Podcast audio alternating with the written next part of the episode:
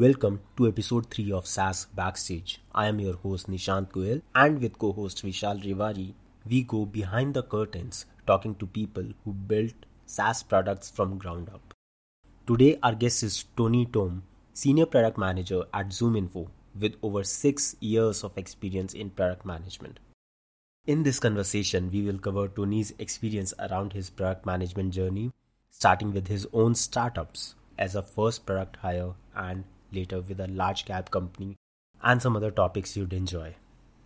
Being in a SaaS company, you should always expect the unexpected and look for ways to get even more value out of the existing setup. And good product management practices are the foundation to it. So let's get started with today's episode. Hey Tony, welcome to the SaaS Backstage podcast. It's really great having you here. Thanks a lot, Nishant. I'm pretty excited to be here. Great. So Tony, we have a very interesting question that Vishal loves asking. So Vishal, please take the stage. So tell me, how would you explain product adoption to a 5-year-old kid? It's a very interesting question. So yeah. So you see, if it's a 5-year-old kid, I'll specifically use samples that they'd also understand. Let's say you get 100 toys and a lot of your uncles and they all give you toys, right? But you always have that one favorite toy that you want to play with on day in, day out. You sleep with that toy. You go ahead and keep that toy on your bed. Wherever you go, you have that in your hand. That is what product adoption is. What product adoption is for anyone who's looking to, let's say, make people use it. Got it. Makes sense. So who is responsible for product adoption in a SaaS company? It is not one person. It's the product team that is responsible for product adoption that I'd say. It starts from the basics, right? It starts from wherever you're thinking in terms of what is it that you're building, why are you building it? And it goes all the way to marketing it, positioning it right for the customer and making it visible for the customer, getting them enough help to adopt, and then following through on how they can utilize all of these features that we are launching. So pretty much it goes all the way from the basics to the GTM team and the marketing team, product marketing, etc. So it's the entire product team is responsible. So you cannot put one person or one role. All right. Well, that brings me to a question. Why is product adoption hard? Is it because it's job of entire team and sometimes they might not be on the same page with everything, so that brings in difficulties with product adoption, or are there other factors to it as well? That is one of the factors, I'd say, because everyone doesn't think about the end user, right? As a product marketer, maybe you might not be thinking how the end user is benefiting of this. An answer to why this is important or what is the depth of something that you're building, that will not help you get adoption. And this has to travel, especially in smaller companies. This is much easier because you are a close group. You know why you're building something, or pretty much everyone in a product group knows why you're building something. But as you grow big, the team grows big and there are silos being made. There will be product managers, there will be product marketing managers, there will be the marketing team. And somebody else would be managing your distribution systems or release systems. So all of these teams might not be aware why this is important or what is the exact importance of something that you're launching on a day. So getting this messaging across is very critical in this aspect. So the product manager could be the starting point of this decision, right? They'd get feedback from customers or they get some signals from the market, hey, this is why you have to move in this direction. But that getting translated to the other teams, including engineering, including the design teams, including the user experience people, all of that is very critical in this aspect. That is one of it. The second one would be how the product manager plays a particular role, because pretty much this is how I see it in product teams. Product manager becoming very tactical is most often something that happens in companies. They just see their job as, hey, once I execute whatever that I am trying to execute, my job is pretty much done. But at the end of the day, I believe that product manager has a role to play as an evangelist of whatever that they're building.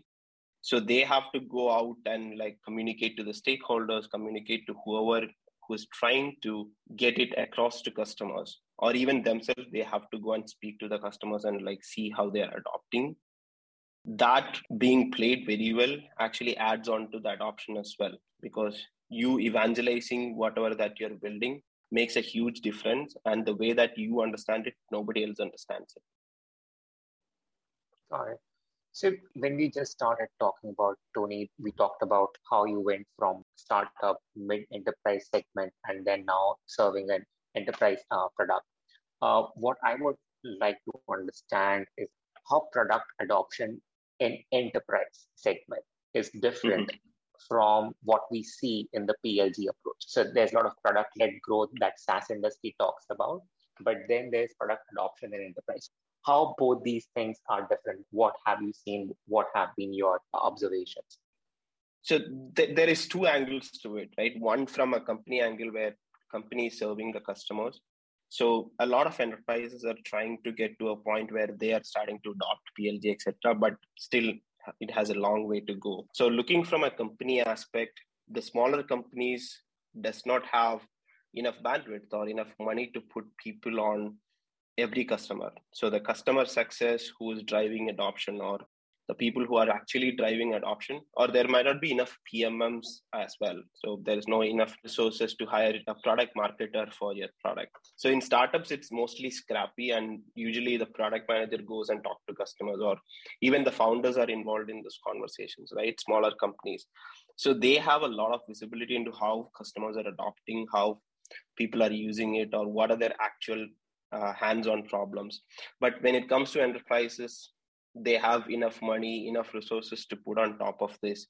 So it becomes more of like a siloed thing, as I said earlier. So it becomes more of a, or perceived as more of a customer success involvement job or a product marketer's job rather than actual product team as a whole involving in this. So that is a difference that I have seen as well, because once you launch a particular feature, the documentation of that feature is not really in a product manager's control. It goes to learning and development team, which is like an entirely different team by itself. And they have a pipeline that is going on. So until you get that documentation out to the customer, there's not enough actually value being delivered to the customer because they don't know how to use this. Or if you don't have enough talking points for the customer success to say, hey, this is something that new we've launched. Why don't you try and use this? These are the use cases. So if you're not giving that talking points to the customer success, then there's no point in adopting. So that is a difference. So enterprises mostly do this high touch motion of adoption where they go in and like try to push everything very personally to customers, because like there are more high paying customers as well from the enterprise side. But smaller companies doesn't have that leverage. So you actually tend to strictly follow up on things that matter a lot. That is a difference that I've seen. Eventually, after PLG is coming up, enterprises have to adopt these strategies, because if they don't, then they are going to like be lost in the game overall, because PLG demands this, right? The customer wants everything in their hands, everything in their control. So the users are also looking for the same. All right. Yeah, that's interesting. So over the past 2 decades, now you have worked in product for a decade. So how has product adoption changed over the past 2 decades, and how have the practices to implement have changed and evolved? This is an interesting question, because PLG also is happening, like right as we are speaking, PLG is becoming the most common thing, right? So the way that PLG evolved is very similar to how I answer this question. So you look at 5 or 6 years back, SaaS or B2B SaaS specifically was the decision to purchase something was taken by a person or maybe a few people in a company, which probably might not even use the product at the end of the day. The users were not even in the equation. So the product adoption was not really there. It was not something that people cared about back then. It was just, hey, how do I sell this thing and how do I keep it? Or how do I make enough leverage to keep it in the company after selling? was something that was thought. So the customer success or the communicating people or the customer touch points were mostly around how do I keep giving them enough discounts or enough incentives to keep the software in that company. That was the way that back then, 7-8 years back, it was the way that people would think about how product adoption works. Then eventually we started seeing changes because the users were not happy. The end user who is actually using the product, they're not happy about how things were going ahead. And then they started not using the product, which eventually made, hey, there's no use for us in this product. That's what customer would think. Then the narrative actually shifted. Now, everybody in the product team, everybody in the R&D team started thinking about how an end user would think about it. So if you look at user experience for enterprise product, also the change you can observe, right? A few years back, 5 years back, if you go to an enterprise website, then you would not understand what an enterprise company was doing. Like there's no idea for anyone to like read a website of an enterprise company and understand what they were doing. It was like some random alien language that was happening. Now, if you go to an enterprise company, if that is happening, that company is dead in the next 2 years, right? So that shift is happening and the users started understanding. So that also improved in terms of how product adoption is evolving, right? The users have to understand the product. If you think about user experience also, you'd see the same thing. Enterprise products 8 years back had, I would say, no user experience at all. You have to figure out things. You have to find out yourself how to use it. Yeah. Now the user experience also is changing in the direction where, hey, you have to make the end user adopt it. So that shift is happening. So overall shift in terms of PLG is, PLG can also be associated with this, right? The consumer is getting the control. Then the companies are compelled to like change in this direction. If not, they're going to die. Quite interesting how it has come from a place where product adoption didn't even exist to a place where if a company does not implement adequate product adoption techniques, they will vanish in no time.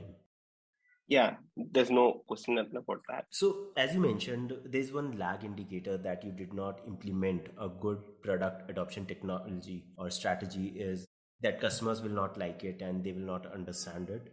And as a result, they will not use it for long. What are the other indicators, possibly some lead indicators that can allow us to understand that product adoption problem is there and that we should address it? So leading indicators is basically more about when you are selling, right? The PLG game again comes into play there, basically. When you are selling, you have to make sure that you are not selling it to just the stakeholders, because even now in a B2B standpoint, the purchase decision happens through a buying committee, which is like maybe top 3 or 4 stakeholders. But you also have the opportunity to understand the user at some level if you have a free motion or if you have some free trial motion or PLG trial motions there. So the PLG companies have a good shot at figuring out these leading indicators early in the game, because if your users are already adopting even before you take the purchase decision as a customer, then you have a fair chance at saying, hey, 5 or 6 of our people are actually power users of my product. Now that I know that this company is going to actually leverage the value that I'm delivering, I have a fair chance of selling it an enterprise deal for the customer, which is something that PLG, GTM motion can facilitate very much. Those kind of leading indicators has to be created, and companies are starting to adopt those as well. And even when you're talking to the stakeholders, when you're doing the sales motion as well, you tend to do this on leverage by giving discounts, because salespeople think that way. Their job is to sell quota and like hit the quarterly goals. But at the end of the day, as a product manager or as a product team, you have to go back and analyze how the sales motions are happening. And when it comes to implementation as well, you see evolving patterns happening, because you see customers coming back and complaining, hey, this is not what we've been sold, or this is not something that we've been told during the sales calls, etc. So those are indicators that you can like figure out from all of these motions or patterns that you can figure out to understand, is adoption actually happening? And where do you have to solve for this? Maybe it is in the process of selling, or maybe it is in the process of positioning, or maybe it is in the product itself where your users are not understanding whatever that is happening in the product. Cool. So Tony, we touched so many topics. Like you shared your entire journey, like how you started even in college over the last 10 years, the amount of hard work that you have done over the years, like you have solved so many problems. You have like headed product. You have been at co-founder level. So while you were working so hard and everything, like we're figuring out, did you ever thought like you would get a chance to come on our podcast? Never. Okay.